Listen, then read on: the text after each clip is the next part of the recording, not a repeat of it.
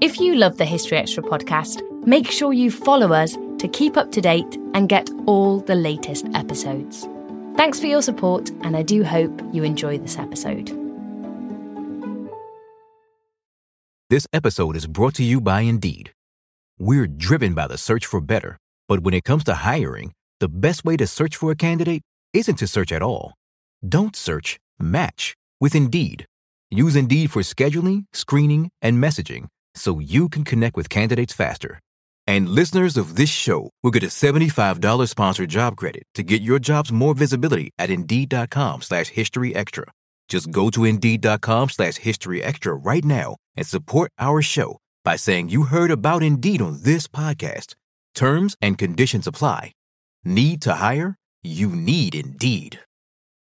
When you need mealtime inspiration, it's worth shopping Kroger, where you'll find over 30,000 mouthwatering choices that excite your inner foodie. And no matter what tasty choice you make, you'll enjoy our everyday low prices, plus extra ways to save, like digital coupons worth over $600 each week. You can also save up to $1 off per gallon at the pump with fuel points. More savings and more inspiring flavors make shopping Kroger worth it every time. Kroger, fresh for everyone. Fuel restrictions apply. The Black Death for me is such an interesting subject because it impacts on every part of medieval life, from politics to the economy to the experience of really ordinary people to their worldview. The third quarter of the 14th century, as they tried to make sense of this and cope with it and all these rapid changes, has to be the most fascinating quarter century in, in documented human history. Hello and welcome to this new History Extra podcast series, The Black Death. I'm Ellie Cawthorne, and this is our final episode. The Black Death was a pandemic that cast a long shadow, one that stretched over centuries to come, altering economies, industry, culture, and even the basic structure of societies. Trying to adequately discuss all the ripples of this medieval pandemic across the globe would be a pretty ambitious job for one podcast episode. So today we're going to be focusing on England, using it as a case study to reveal some of the different ways in which the Black Death changed the medieval world for good. To tell us more, I spoke to two experts in this area Dr. Claire Kennan and Professor Mark Bailey. Claire is a medieval historian at the Bader International Study Centre, specialising in Britain between 1300 and 1500 and Mark is a professor of late medieval history at the University of East Anglia. He's also the author of After the Black Death Economy, Society, and the Law in 14th Century England. First of all, in order to look at the aftermath of the Black Death, we need to know what should we see as its endpoint. Once it arrives in a, a, particular place in Europe, it, it, lasts about three to six months, and then it then it seems to disappear. So so there's a, there's a shock for a three to six month period, and, and, and then it goes. Of course, it then returns in 1361, 1362 in England, 1369, 1373, 15 national epidemics in the 15th century and in the 16th century. So it's important to distinguish between the Black Death outbreak, the first epidemic of this great pandemic in the middle of the 14th century. But it's also important to realize that the plague doesn't disappear from northwestern Europe until the 18th century. It continues in Egypt uh, and Moscow right down into the 19th century. Okay, so it's not so simple to talk about an end of the Black Death. This was something that returned in waves and rolled on down the centuries. But that first wave that Mark spoke about there had a huge impact, and that's what we'll focus on here. Of course, one of the most obvious immediate effects was a huge drop in population levels. So, after the Black Death had ripped through communities, I mean, the most immediate impact is just the death toll. We're looking at anywhere between 50, 60% of the population. There are variations in this. Some communities seem to have been less affected than others. So, for example, in Milan, there is one chronicle that says that it was just one whole household that caught the Black Death, and they managed to successfully contain the disease. But in other places, entire villages could almost be wiped out. And this leaves a huge problem for the economy because suddenly we have half the amount of workers that we did before, but we've got the same amount of work that needs to be done. So there is definitely a crisis um, in the agricultural sector. But also, as well, in towns and cities where you've got lots of manufacturing work taking place. With continuing waves of plague hitting Europe, this population decline was felt for centuries the experience of such a high and persistent regime of epidemic mortality means that European population um, doesn't really recover to its pre uh, Black Death, early 14th century levels until something like the 17th century. Let's return to the more immediate short term impact of the Black Death for a second. In our first episode, the historian John Hatcher described the pandemic as a whacking great hammer blow to societies. And that was partly because there were other exacerbating factors that delayed recovery in the 1340s and 50s. If you're talking about the first epidemic, I would argue that the the crisis that it triggers, that Claire's just described, doesn't properly abate until 1353 because 1349 is um, an extremely cold and wet summer and the harvest failures because of the poor weather. And that's exacerbated by the shortage of labourers to bring the harvest in. Uh, and then in 1350, the harvest fails catastrophically again. And then it does the same in 1351. It does the same in 1352. You have the only known occasion in the last millennium of four back to back catastrophic harvest failures in Northwest Europe. And that's because this coincides with the coldest snap ever recorded in the last millennium in Northern Europe and in Greenland. So it is exceptionally cold, and, and that delays the recovery. So things like basic foodstuffs, the prices of grain is, is, is two and a half times what it was before the plague until the early 1350s. The cost of, of metal increases threefold. The cost of salt increases fourfold in Northwest Europe between 1348 and 1352. Now, salt, of course, is essential for preserving food, but its shortage is partly because of the shortage of labourers, but it's mainly because of a shortage of solar radiation, that there's a nuclear winter coinciding with the arrival of this disease. And that delays the ability of communities to recover. So I don't think it's until 1353, 1354 before you get any semblance of normality in many communities. So we have a nuclear winter coinciding with a global pandemic. Was that just terrible luck? Or did these two crises feed into each other in any way? It's a really complex combination. There's extreme weather taking place. Um, so extreme, there's nothing like it in the last 1,000 years. Now, th- that is a coincidence. It, maybe there is an element of causation, but we don't know what it is at the moment. That's a coincidence. But but when you have on top of that all of the, the shortage of labour, the disruption to markets, who's producing food? How do you sell it? Um, have you got enough to feed yourself, let alone to produce for other people? And of course, this amplifies both the disruption, the sense of fear, and the ability of communities to to adjust to what is a dramatic supply side shock, the loss of half of the tenants and half of the labourers in, in society. Those first few years after the initial wave of Black Death saw medieval people trying to tackle the millions of small crises that the pandemic had left behind.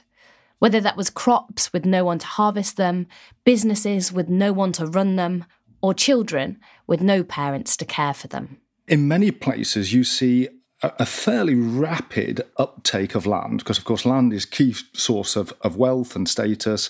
In, in some cases, you get orphans who are, are, are granted guardians until they come of age to help them. Um, there's an increase in the proportion of women taking up land in rural villages um, because of the death of male heirs. Um, but, but the, the take up is, is really quite dramatic. And, and by the early 1350s, you get a sense that even though the population has halved, uh, much of the land has been uh, reoccupied. So that's moving quickly. But, but in things like extractive industries, the construction industry, it's hit for years because you've lost skilled masons. Um, the extractive industries uh, are short of labour. Things like stone quarrying and, and mining uh, are disrupted for years and years. But some of the economic effects were more unexpected. In the 1350 and 1351, there's a huge increase in, in ale consumption per head. Uh, and as a consequence, the price of ale increases. Now, th- this is not some massive binge in, in the wake of, of, of the catastrophe. Ale is the main source of carbohydrate and fluid uh, for ordinary people. So it's an important part of basic foodstuffs. And survivors are actually consuming more.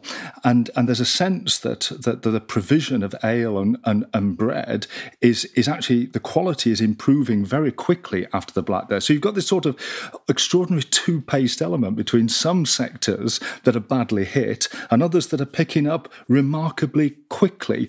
And what it reflects is all of those difficulties of adjustment, of sudden shifting consumption patterns um, additional disruptions to supply, the types of things that we've seen in COVID, you know, sudden shifting of, of, of supply and demand. But here, of course, you've got a much more imperfect market economy. So the signals are, are slower, people are picking them up less, less quickly. There, there's a time lag of adjustment that just takes a few years rather than a few weeks or a few months. Another area of the economy that was drastically affected was trade. In the immediate aftermath, there would have been sort of a slight closing down of trade because people are very concerned about providing for themselves, producing for themselves. A lot of craftsmen, skilled craftsmen, skilled labourers were killed off with the Black Death. But in the longer term, you do see trade opening up again. We also see a consumer boom in that later period because as people do have more surplus income, they can buy beyond their basic subsistence needs and they they want nicer things. They want higher quality things. So we have interesting crafts and trades developing. Empty jobs needed someone to fill them. And labour shortages inevitably opened up employment opportunities for new types of people. We have increased migration in and around Europe as well. So, for example, we have lots of cloth workers from the Low Countries coming across to England, uh, particularly from the 1370s onwards, and, and working over here.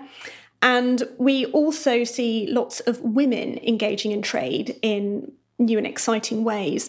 So, um, Caroline Barron has worked on some fantastic research which shows that in the period after the Black Death, about a third of all apprentices in London were women.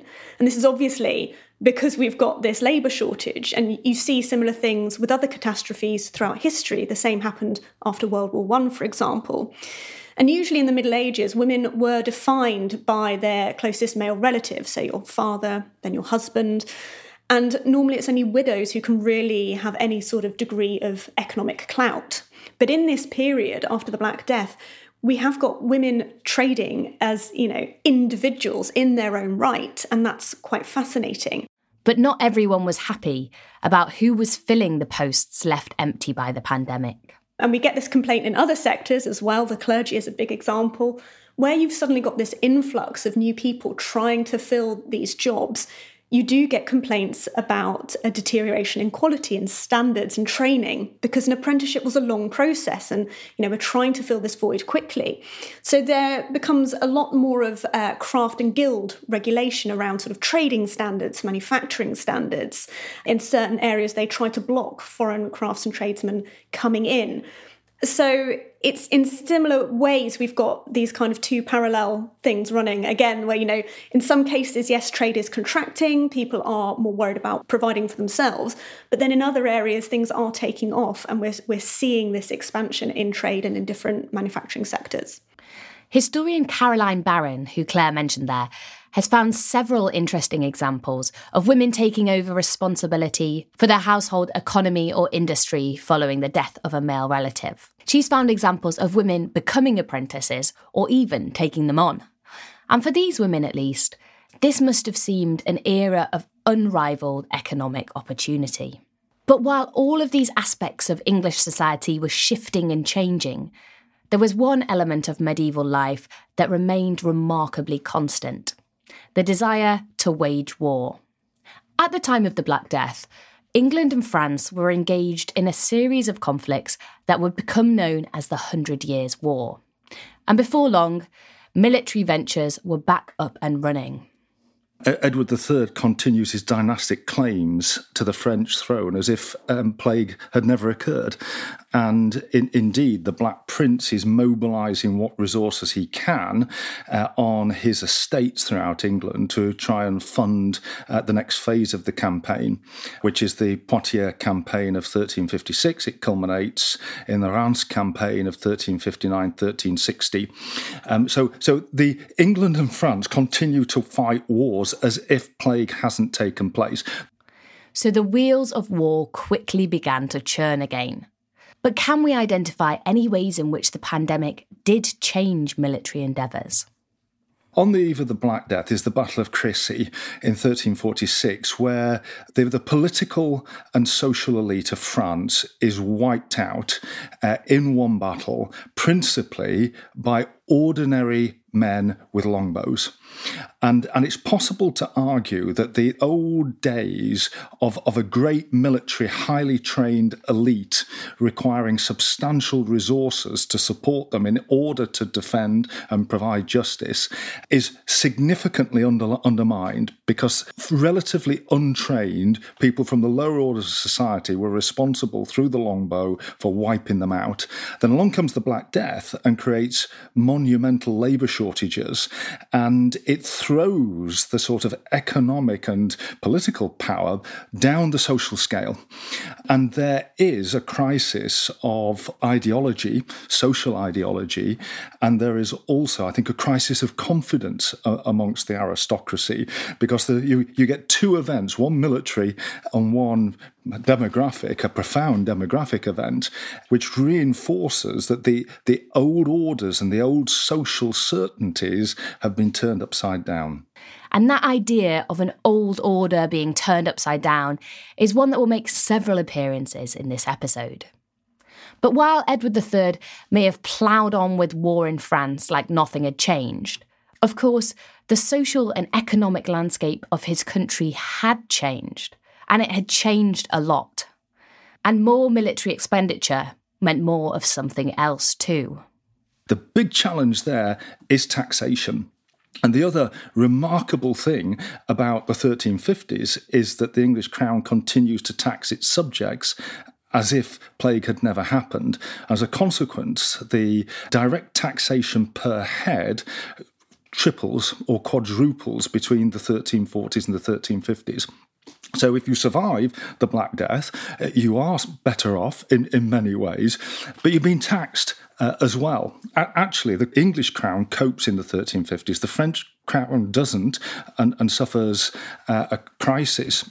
Of, of both legitimacy uh, and also a very serious popular revolt in 1357, the English crown is hugely successful in pursuing war until 1360 and thereafter, actually, war in the way that it had been pursued before the Black Death is now monumentally expansive and pretty much beyond the ability of the English crown to fund it. Uh, but that long term consequence only becomes apparent after after a while. What is interesting is the you know the idea that we we see monarchs trying to keep taxes going as though we haven't had half the population wiped out. And you know as mark was just saying that does culminate in various rebellions and revolts across europe actually. And in the later middle ages so particularly the second half of the 14th century there are a wave of different revolts that all have slightly different starting points and catalysts but generally it is people are angry about the higher taxation, various sort of political and, and foreign policies, and they are feeling like they want to have a voice because we have the sense of rising aspiration. People are generally better off. People are able to move up um, through society. So you have the Ciompi in Florence, where members of various trades who can't belong to a guild and then don't have a voice in government get really angry and we have a series of rebellions we of course have the very famous peasants or great revolt of 1381 over here and that's caused by a combination of excessive taxation that richard ii introduces and of course the long-term social and economic impact of the black death so it, it's quite a tumultuous time across Europe, and we can certainly see the roots of all of that in the Black Death. How does this tally with the idea we discussed earlier that this was an age of opportunity? When more jobs opened up, people had more disposable income and were drinking more calorie rich ale than ever before. Where do the waves of unrest and the revolts of the later 14th century sit alongside that? Burdens that have been in part alleviated, but are then you suffer from frustrated ex- rising expectations, are much harder to, to accept than, when you have burdens that are unremittingly heavy. So it's, it's when you get that increase in social aspirations, and then there's the frustration. And for me, the peasants' revolt is, is the triggers the tax, but it's actually the real issue is the complex implementation of a dramatic increase in government intervention in, in commodity uh, and, and labour markets and, and the sense of unfairness about that and the way in which it lingers on.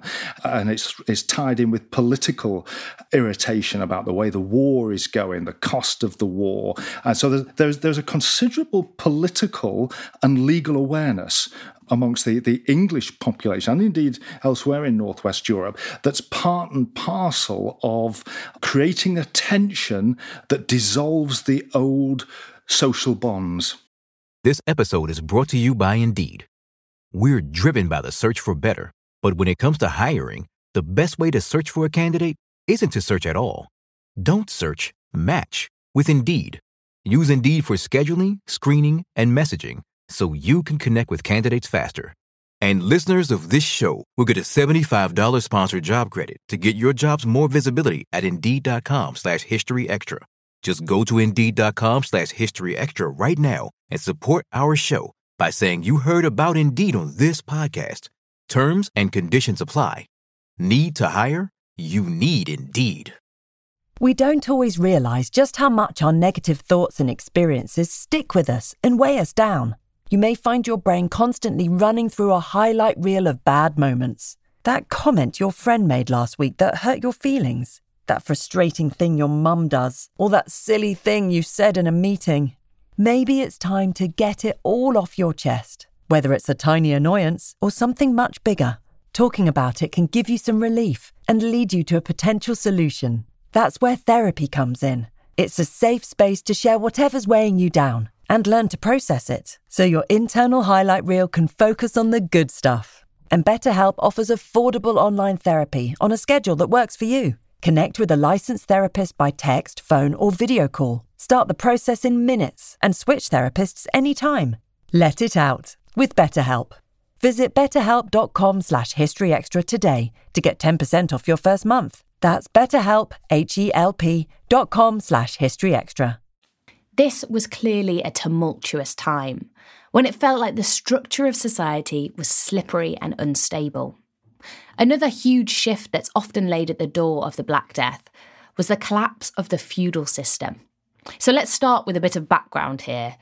What exactly was feudalism, and how was it shaping English society when the Black Death arrived?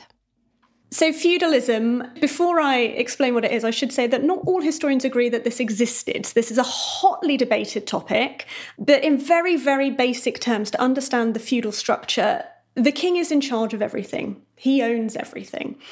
And he then parcels out large pieces of land to his barons and the upper nobility, in return, usually for military service or payment in lieu of military service.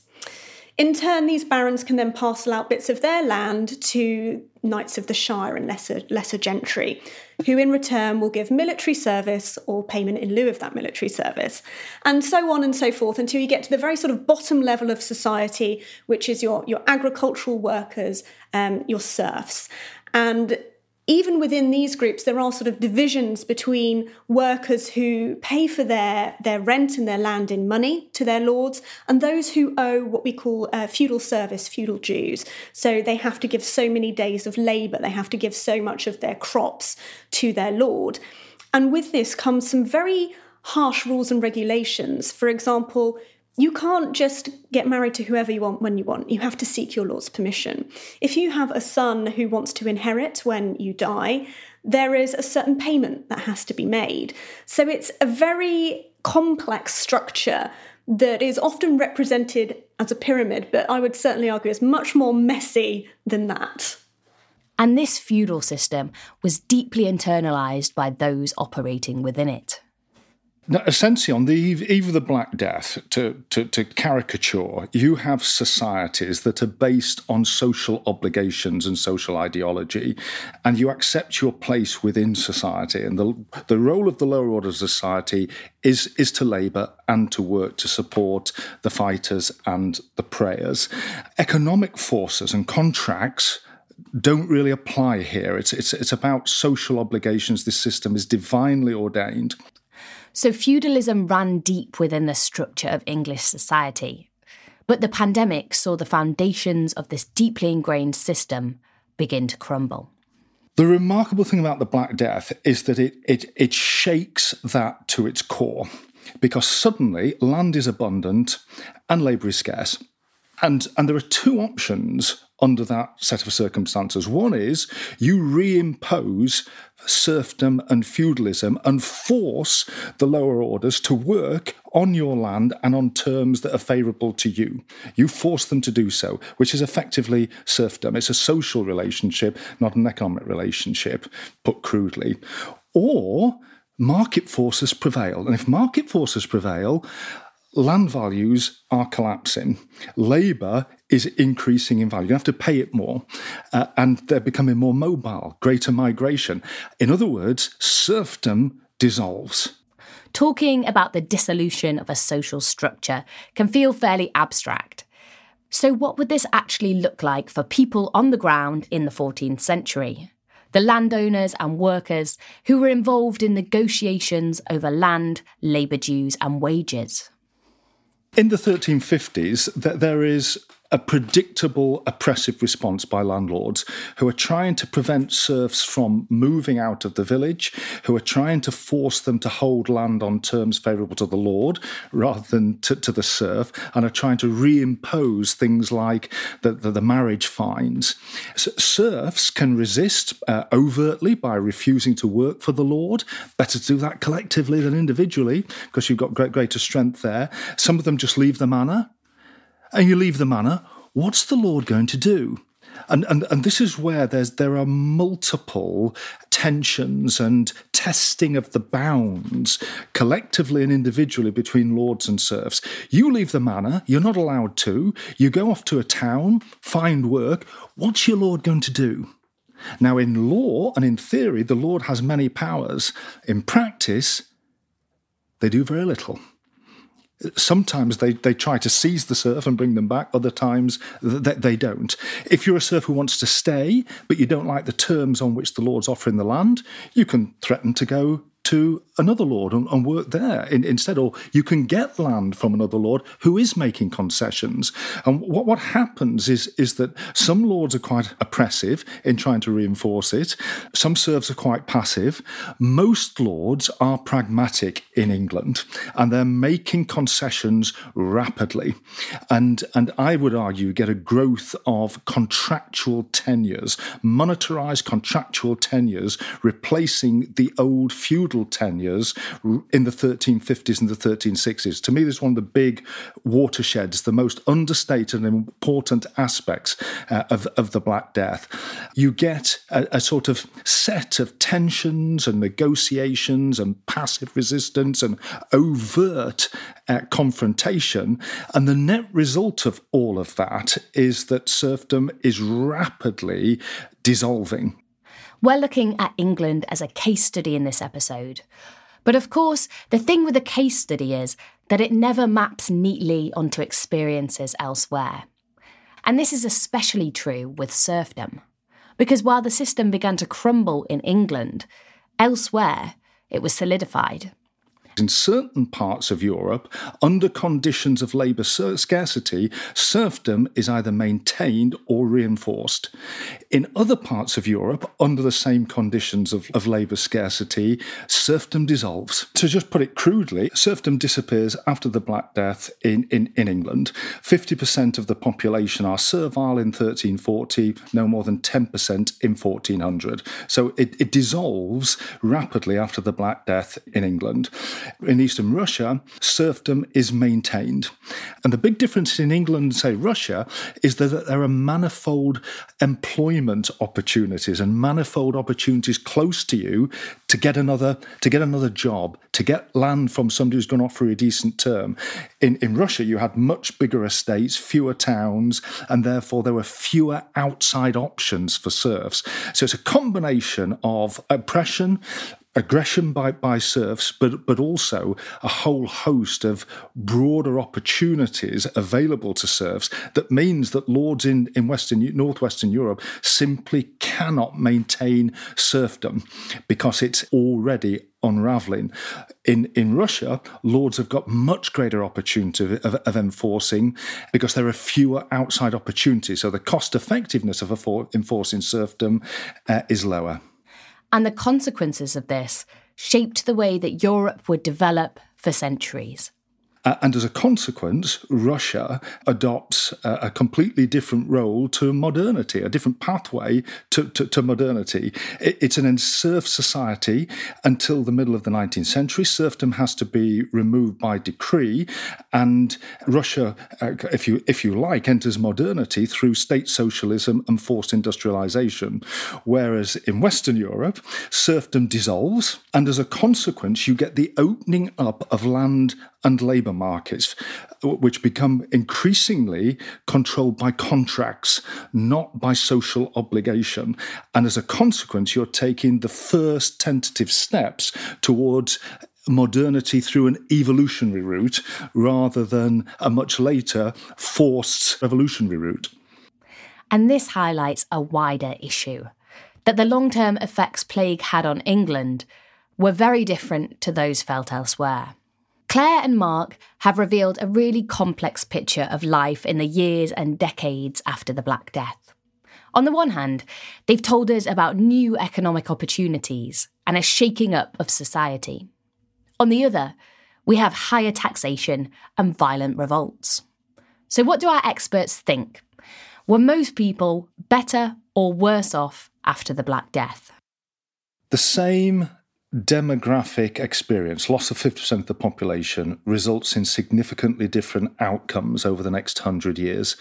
In Egypt, it, it, results in the collapse of the Nile irrigation system and a reversion to tribalism, and as a consequence, wealth per head is 40% lower than it had been before the Black Death. In England, wealth per head is 30% higher than before the Black Death.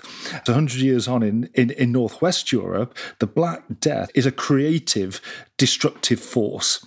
In other parts of, of Europe and Africa, it's a destructive, destructive force. And it's the way in which the same demographic experience percolates differently through a whole host of cultural, social, uh, religious, and, and, and, and economic and legal filters that, that explains those different outcomes and is the, and is the fascination of the subject.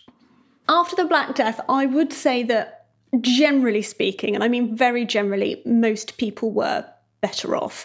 The obvious sort of group in society that weren't were the landowners because, as we've explored, you know they didn't have enough people to work the land. We do see um, landowners struggling, things like mills and various buildings being left vacant. And that sort of really comes out in the 1370s. But for ordinary people, for workers, for agricultural labourers, for tradesmen, this is certainly a time when life is better. And actually, one of the ways that this plays out really interestingly is um, through the parish.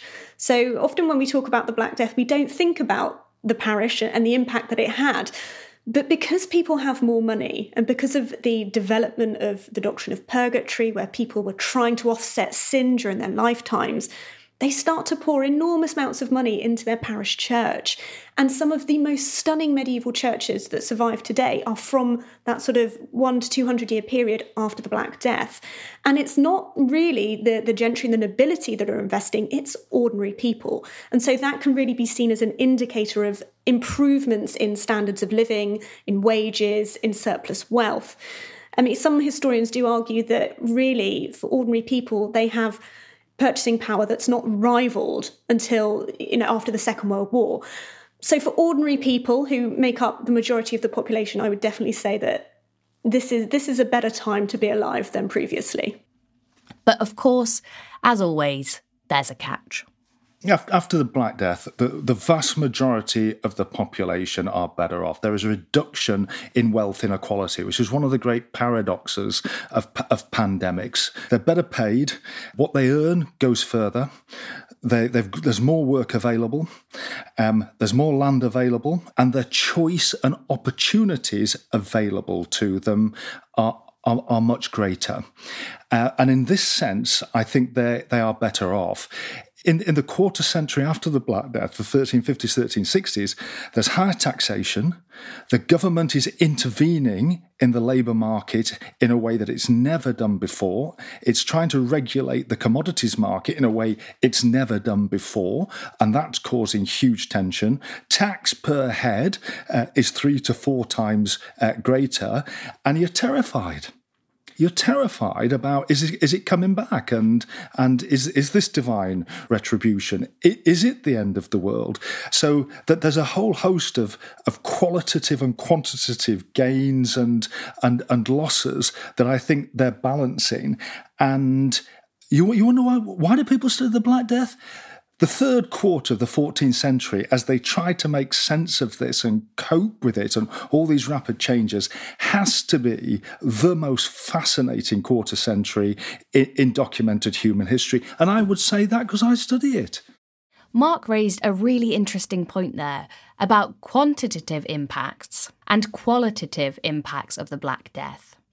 While it's fairly easy with a decent amount of work to chart the changing price of ale or the breakdown of land holdings, it's much less simple to assess the psychological impact of this pandemic. And that's something that also needs to be taken into consideration. Particularly since the arrival of our own global pandemic, we've been much more connected with the people of the medieval past. And we're looking into things like the psychological impact and the emotional response to the Black Death in perhaps slightly new and different ways. But this would have been a hugely terrifying event for people. This disease was seen really as sort of God casting down his wrath on mankind. Um, we have chronicle descriptions that say, you know, there were not enough people alive to bury the dead, only a tenth of mankind was left. So it does feel like the coming of the apocalypse. And we have people such as, you know, King Edward III of England writing about the loss of his daughter, his beloved daughter, Princess Joan. And he talks about how destructive death has snatched her from him. We have examples of families across the country where they're completely wiped out in a matter of months. So, up in Derbyshire, the, uh, the Wakebridge family, William de Wakebridge actually loses his father, his wife, his two brothers, his two sisters, and his sister in law in three short months. And that story would have been echoed across the country. You also see the Black Death becoming much more prevalent in sort of popular responses, popular culture. You can see it expressed in art, in literature, and that's something that, that persists in that first century after the pandemic initially hits. As an event that happened more than 650 years ago, it seems like the Black Death should feel distant to us. But as Claire and Mark told me, and as I hope this series has demonstrated, its impact can still be felt today. One important thing we've not mentioned is that you can still catch the Black Death. In 2020, there were cases reported in China. In the USA, I believe on average it's about six or seven cases are reported a year. Uh, but before anyone panics, you can get treated quite easily with antibiotics now, which is great. But the, the Black Death's had a huge mark on popular culture. It's still brings up those, you know, feelings of horror and terror it's still with us today. We still use the term plague. You know, the fact that as soon as coronavirus hit, we were immediately looking back to the Black Death and making comparisons with these two global pandemics. So it's certainly still very much in popular consciousness today, I would say. For me, the long term implications of the Black Death are simple and fourfold. The first is it's the first documented occasion when a government intervenes decisively to protect the welfare of its peoples. It, it wasn't in health intervention, as it is now, but, but it was actually for their moral health rather than for their physical health. So, one, it establishes that governments should intervene at times of significant crisis to protect the welfare of their peoples. The second is there is an increase in the understanding and use of quarantining over the course of the next century or so. And the, the, the stopping the movement of peoples at times of pandemics, which is something that has, has is, is now widespread, r- really took off. It wasn't entirely novel, but it took off in this period.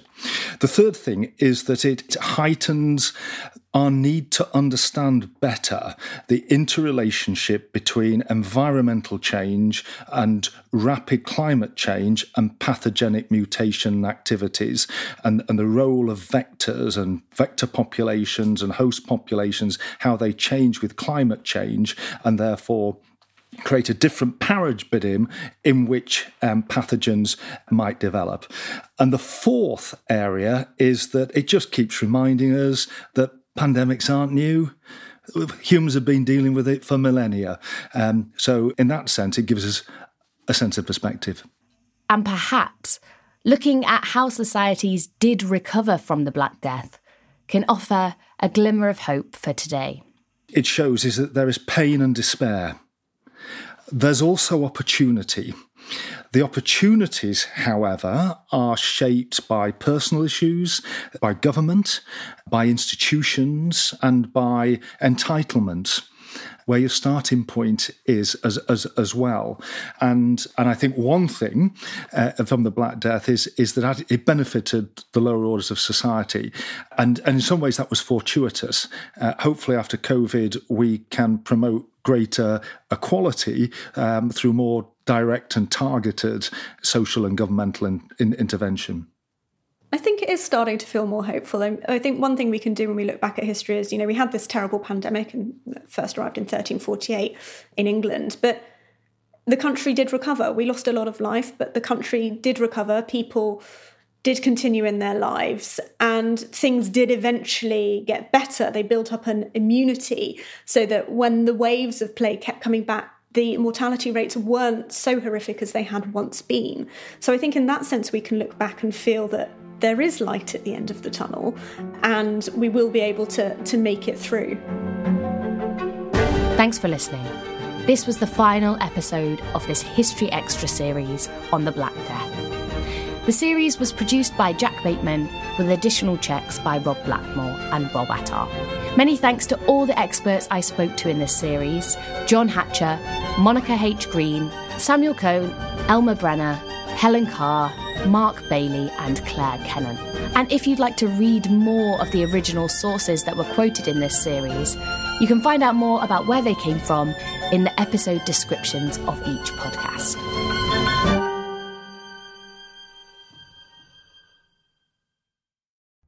Collision between a Chinese jet and an American spy plane. He came and rammed into our left wing. With relations increasingly strained, what are the chances of things spinning out of control? The Western world was asleep. I'm Gordon Corera. I'll be exploring the friction in this most important of relationships and asking Has the West taken its eye off the ball? You cannot ignore China. From BBC Radio 4, this is Shadow War China and the West. Listen wherever you get your podcasts.